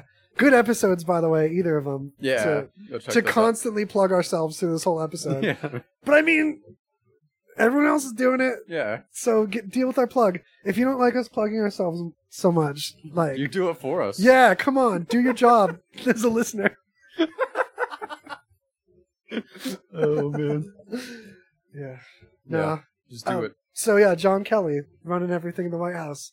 That's the real Machine Gun Kelly. If you ask Rap me. game strong. Yeah. Uh, conspiracy game strong. Illuminati game strong. So okay, Oh, yeah. so what are your, some of your other thoughts on this surprise Eminem drop? Um, I don't. I mean, I almost feel like it's just like a fuck it. Whereas like, I'm just, I'm bored. Just gonna drop an album. I've been writing some I shit. can really appreciate that. I'm just gonna drop an album, man. Didn't it have Dre production too? I don't know.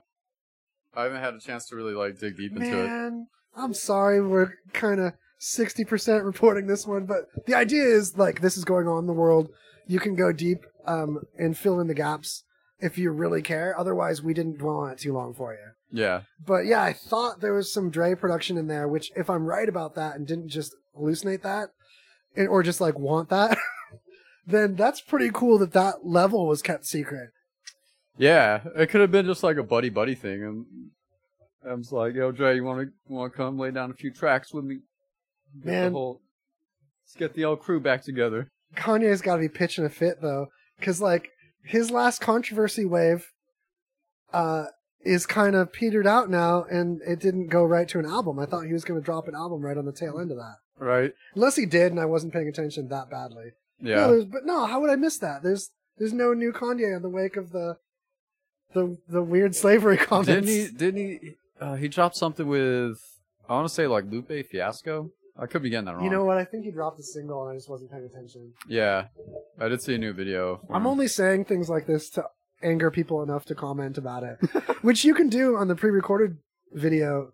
I mean that by after this is live, you can still come talk shit on the comments. Yeah, do I do day. check and like play with you on there. Speaking of such, I just saw a comment in the YouTube chat that just said, "I love his little hands." I love his little hands. See, that's so fun to bump into your community interaction and to see that. Eh, Because also, right after that is, oh, I love that he might smell like pee. And I was still like, whoa, who is this? I hope it's not me having little hands and smelling like pee. That's like my new, oh man, you gotta check out their podcast. Dude's got little hands and smells like pee. I know it.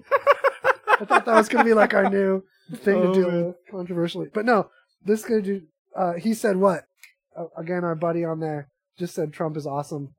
Oh And, yeah, yeah, uh, Hey, if he's awesome for little hands and smelling like pee, you you like him for the right reasons, yeah. Yeah, totally. man. And like a part of me is like, dude, why are you being such a Trump hater? I don't want you to be that um side picking.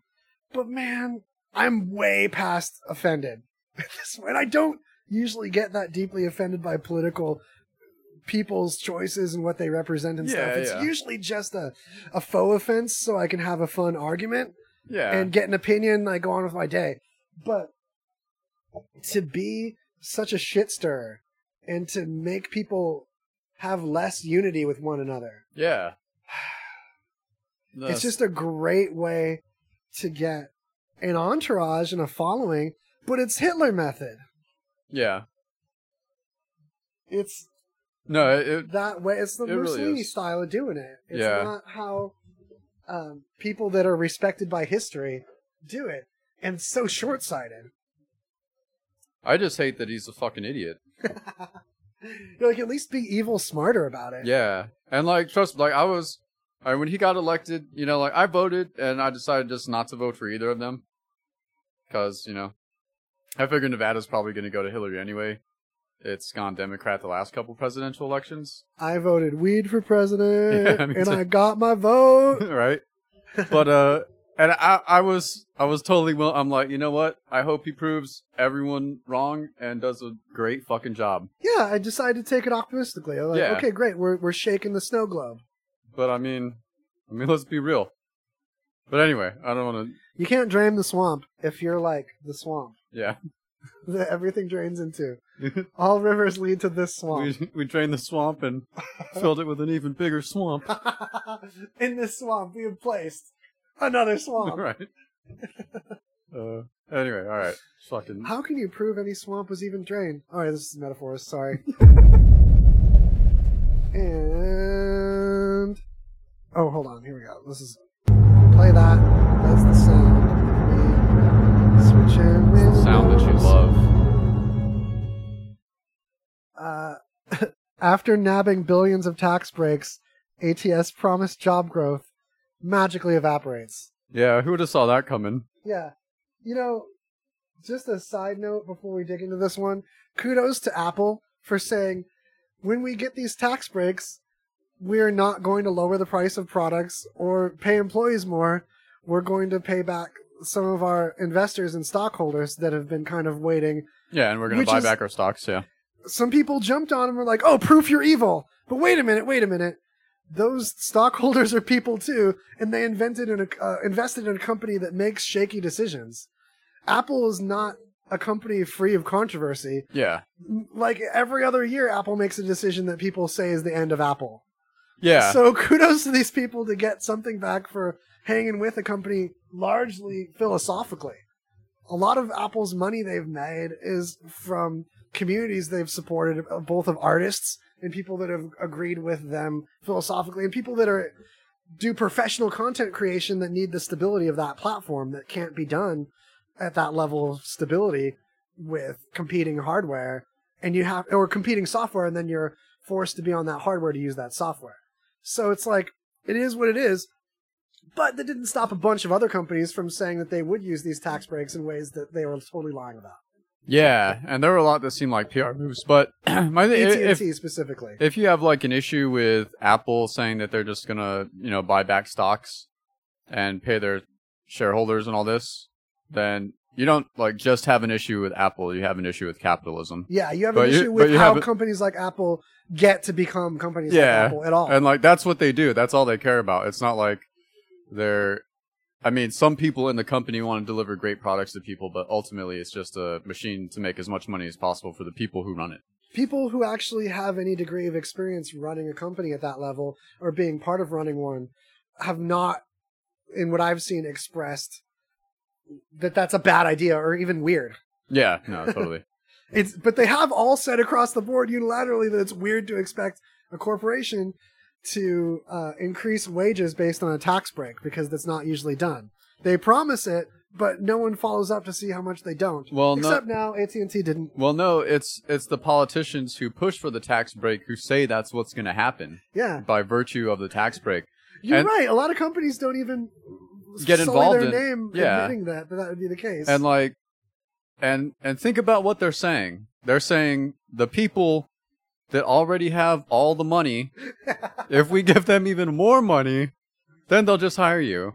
Like corporate profits have been at record highs for like the last I don't know, 8 years or something, and it just keeps increasing. the bottom and, line like- has never affected hiring. Needing more human resources has affected hiring. When you don't have enough machines to build the products for which there's demand, you buy more machines, and that's exactly how the people are thought of. Mhm. When there's not enough hands to assemble the parts of the product machines can't do, then you hire more hands, and that's all the people are. Which that's that's kind of weird because that's like the exact opposite of what all these these tax breaks like say they're going to accomplish.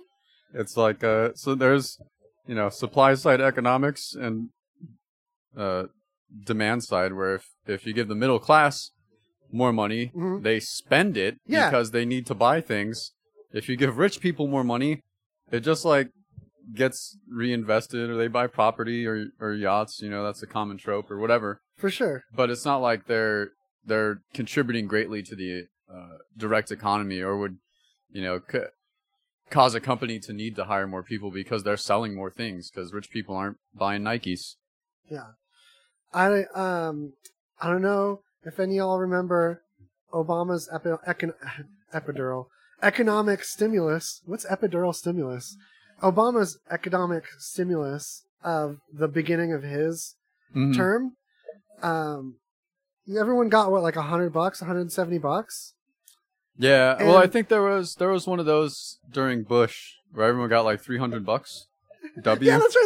There was I don't think I was as involved in the economy during the Bush one. I don't know. if I was, no, like, because I was working yet. still pretty young. I think Yeah, I yeah, because we still were we'd still be in high school in the in his first Yeah. term. Yeah. But I do, I forgot about that. Why didn't that get brought up more when Obama's was so controversial? But I just remember, okay, like with the knowing what we spend on so many aspects of government Mhm. and what a drop in the pan, 170 bucks, 100 bucks is to all the qualifying invi- individuals, which is most people. I know I qualified. Yeah. And like most people, lower middle class, I immediately spent it on not like bills and shit, but like fun money. Yeah. So my bills were covered enough, even though I was living month to month. Yeah, right. I went and threw it at the economy, and for years after that, that's what I heard reported was what happened from that.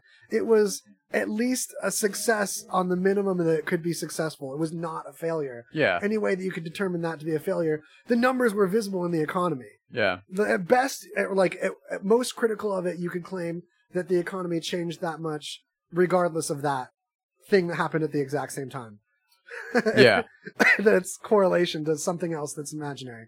But on the other hand, you go over from that um, demand side economics to supply side economics Mhm. and try these supply side economic policies like this tax breaks, and there's no historical evidence of that having worked, let alone evidence of it working within the last decade. No, it actually. and then, of course, again, it's already obvious that it didn't by Yeah. like legit what companies did with it for sure. yeah. Uh, It's not uh, just like, we're ethereally looking at data and saying, "Hey, it kind of didn't work" or whatever. It was admitted by the people that would be affected by it that it wouldn't do that, and lo and behold, it also didn't, even by the ones that said otherwise.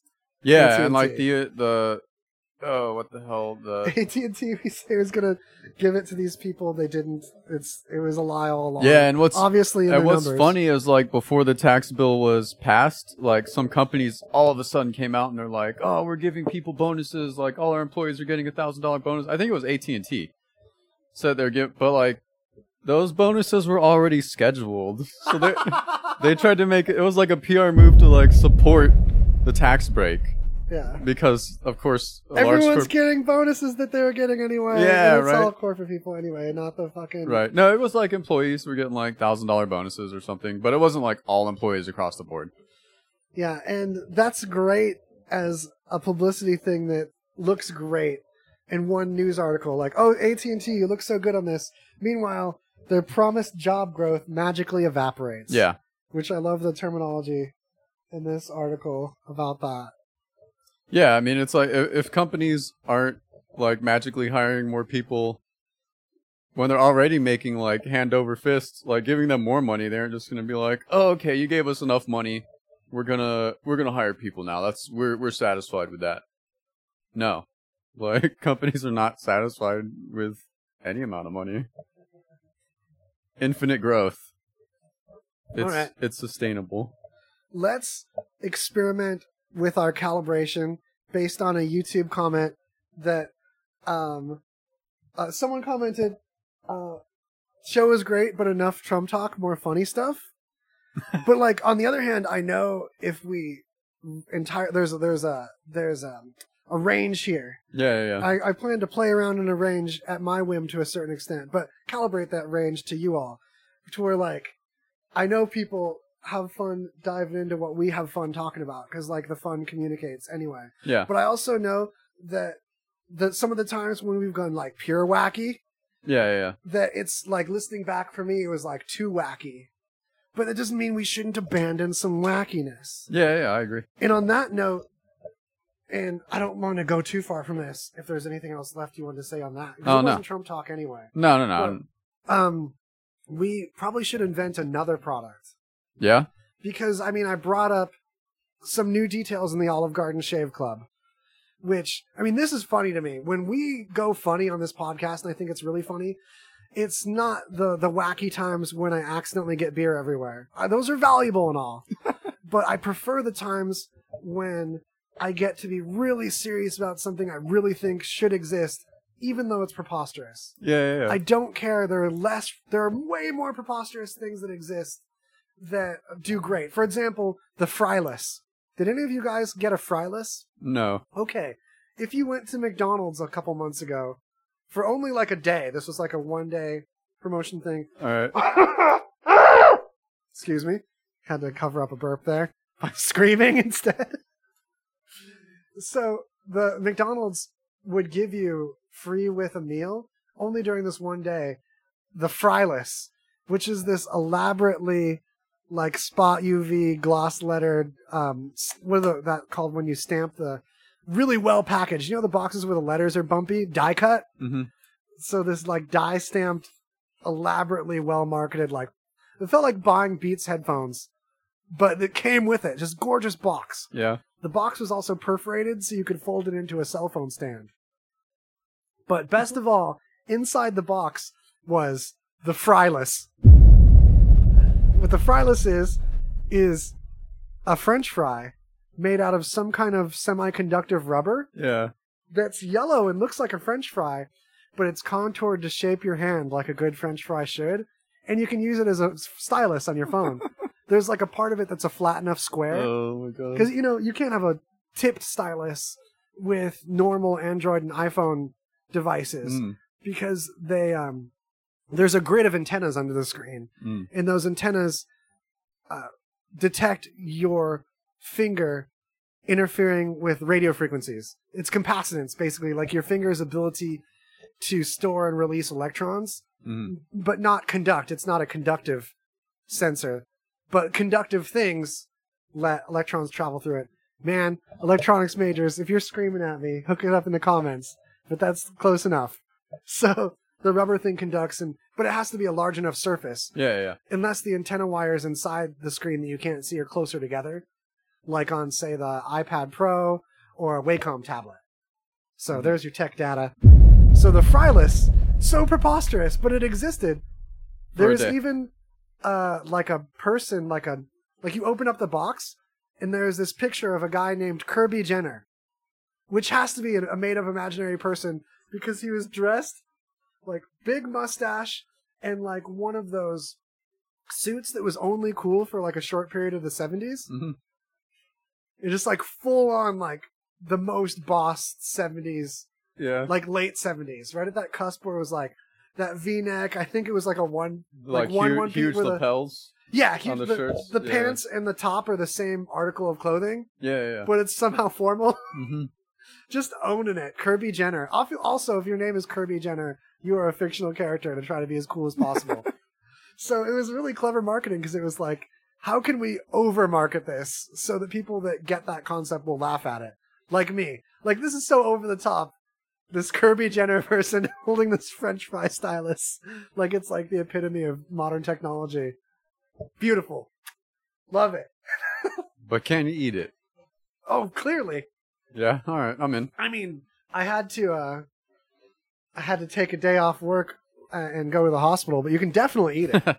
I want to know how much they're going for on eBay. I'm always interested about that, like limited release shit like that. never sell mine.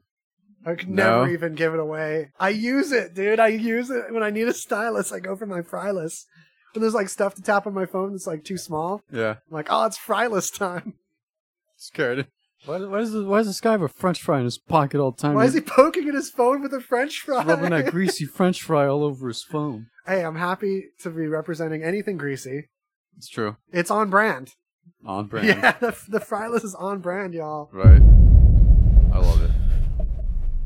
I was uh no like when you were talking about the Olive Garden Shave Club, I'm like, you know, it's great that there's a subscription service and everything, right? But what if like they set up like a little kind of barbershop thing in, inside, so you could like get a fresh shave before you eat? Brilliant. I mean, if we're if we're helping people shave at home, if we're helping people shave their pets, why not in our brick and mortar location that we're paying good rent to support anyway for that declining food market? I mean, Yeah. who's eating anymore?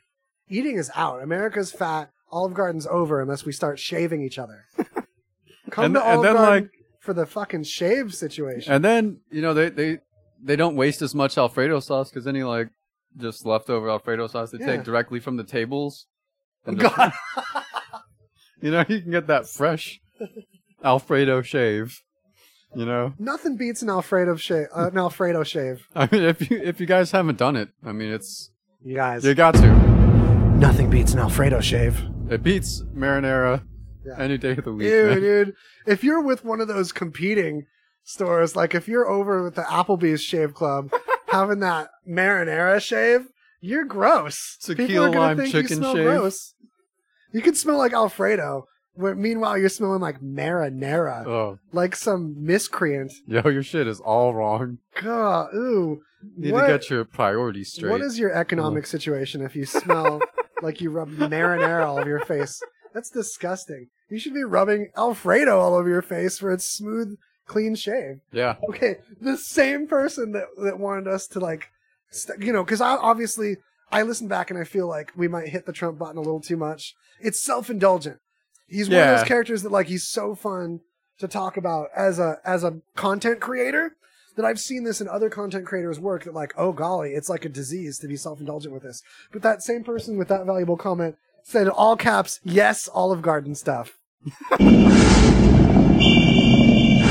Fellow listeners, you have a friend and guardian helping guide us to our all mutual benefit by reminding you and I of the value of getting behind a brand like Olive Garden, a strong brand, and helping them pivot entirely to to Uh. help all of our grooming situation. None of us have uh And this is a brand I, I would say that that raised our generation. Yeah. You know, they raised our generation and now they're looking at a generation with too much hair. it's true. Y'all are some hairy fucking people, man. So we need to step aside from just making America fat still with breadsticks and um you know other things like soup that don't make you fat. But the it's time for breadsticks for peace instead of breadsticks for war. It's true. And it's a war on obesity. And if we want peace on obesity, then we need to shave because the hair makes you look fat. Hang in there with me. you want to trim down. Dude, bald people look trim. Uh, bald men look svelte. Bald women are beautiful. It's true. Take your wigs off and shave with us, ladies. We should be shaving each other. Isn't that something that we did as primates, except like picking bugs out of each other? The Yeah. natural conclusion, I mean, what could bond you deeper with your loved one than shaving them? I know We're- this is a fetish. We're trying to, you know, we gotta like start somewhere if we're trying to turn society around, you know. Um, but the, the handshake is just old. Yeah. Tired of the handshake. We should all carry around our breadstick razor, and when you greet someone, you just give them a little shave on the arm. Yeah, to just let them know you care. You know, they're like, hey, I care about your your body hair. You know. You're gonna have people that shave a bunch of squares out of their arm to look like they got a lot of friends greeting them all the Right. time. And that, politicians just have slashes of hair missing all oh over. man. Then like everyone's gonna know I don't have any friends. All right, bad idea, everyone. Terrible idea. I don't know who came up with that idea. It's more of a courtship flushing ritual. it. Yeah, there Lady, you go. before you let a man into your into your chonies, make sure he can prove to you that he's got a steady hand and the cool control of a gentle lover. Because if he can shave you delicately, he can impregnate you delicately. And in the end, isn't that what it's all about? Is just that getting everybody pregnant? Totally. Just kidding. Don't make a baby with it. Unless you're trying to, and then, like, man, good luck. we can't stop you. Yeah, good luck. We can't stop you, but don't. You're raising a, you're raising a child in the best time in the history for it to live a long time and see a lot of crazy things. And then eventually that child can launch all of our old bodies into space instead of retirement homes because social security will be long gone. I man, robot, robot bodies. I'm so happy to get positive feedback in the chat for the Olive Garden stuff because I'm so passionate about it. And I people have talked to me in person about it, but I want I want written evidence. Right. I want to talk to Olive Garden about this idea. and just barge into the But it's not going to work without a community. Really dumb but beautiful, amazing ideas like this that should be products uh, don't happen without a community getting together and communicating with these faceless corporations that really have hearts down in there. There's someone that really loves Olive Garden, that's working for Olive Garden, that wants to see it succeed, and understands that its only hope for success is shaving, shaving people, shaving the world. Shave time, shave money, Olive Garden. I love it. Any parting words? We did a lot of media recommendations earlier in the episode. We kind of switched the order of the segments around a little bit, but any Uh, last minute of these? Parting words. Um, no. Well, wait. We've got we've got the actual notes. And No, we don't. but wait, there's actual notes. What's going to be not too deep of a hole, dude? Mallow brought the fire news today. I think your news was better than my news today if we're competing, which we should, because everyone should compete at everything all the time, twice. Yeah. Competition. Everything must be a contest. Twer, twer, twerter, twerker, Twitter, Twitter for twerkers. Twi- so let me go where I'm going. Twitter finally went full ban on Alex Jones, Them damn globalists, man. but some, and I'm not saying this is me, but it's fun to say things like this. Mhm. Some wonder if there might have been some like Alex Jones sympathizer, uh, Infowars crony up in the Twitter people because the person in charge of Twitter that said that they didn't fully ban Infowars because they hadn't broken their rules yet. Mhm. They, they just were suspended temporarily. Another person came in, reported on ways in which they had actually definitely broken Twitter's rules. Yeah, multiple Then Twitter times. fully banned them. And then that person, this gets wacky. All right. That person then got accosted by Alex Jones, who then like yelled at them in person and, and uh, got in their face and stuff. And yeah, Alex Jones has been like in person Wiley, like poking at. Okay, hold on. Just just one. What's Yeah, no, my, electric like poking someone? Uh, dude, what's that guy he always hates? Uh, Cruz. everyone. Yeah, the Cruz, Ted Cruz, I think it was, or or, or a guy I get mixed up with Ted Cruz all the time. Like he's answering another question from another reporter, Yeah, and Alex Jones is behind the side of him, tapping on his shoulder, trying to get like obnoxious kid yeah, yeah. attention with him. Totally. Alex Jones does that. I, my brother always tells me the story of like there's this uh, video on YouTube where it shows like Alex Jones antagonizing. I think it's the dude from like the Young Turks. Oh, that Sank- poor guy. Cenk Uygur, I think is the guy's name. Yeah. And uh, but anyway, they got in like a, a little tiff or whatever, and I guess part of the clip shows um this dude like chasing Alex Jones. Because he got him like really pissed off, and then like the t- the caption of the video is like like angry uh news host like accosts uh just water filter salesman. Something like that. I don't know. It's it's pretty silly but- Jones shouted at Darcy for more than 10 minutes, accusing him of being in favor of censorship and insulting his appearance, comparing him to a rat, and told Darcy he was evil looking. Uh, Jones was live on Twitter's Periscope service the whole time. Don't harass people on Per. Oh, sorry, Mike's too close. Don't harass people on Periscope. Just, why not just not harass people? I mean, if we can, as a challenge, try to at least not hate people, which is hard, because you know, I I gotta be honest when I can't avoid feeling hate for some people. Yeah. But I'm trying to at least present media from a standpoint of like, rather than hate this person, let's try to understand how specifically they're stupid. Take much better place to, to come from Boom, Love and it. that's what I think we should leave off at as like our message for you of like peace and love, yet constant, never-ending criticism from us, but also to us. And we even like to wallow in our own criticism of us with you and invite it. You know, some of your criticism is going to make me think you're a jerk. But that's part of the game we're trying to play Yep. because you don't have a community without that. It's true. And who knows if I even understand what a community really is? Let's find out together. the end. I keep trying to say something like right as it ends.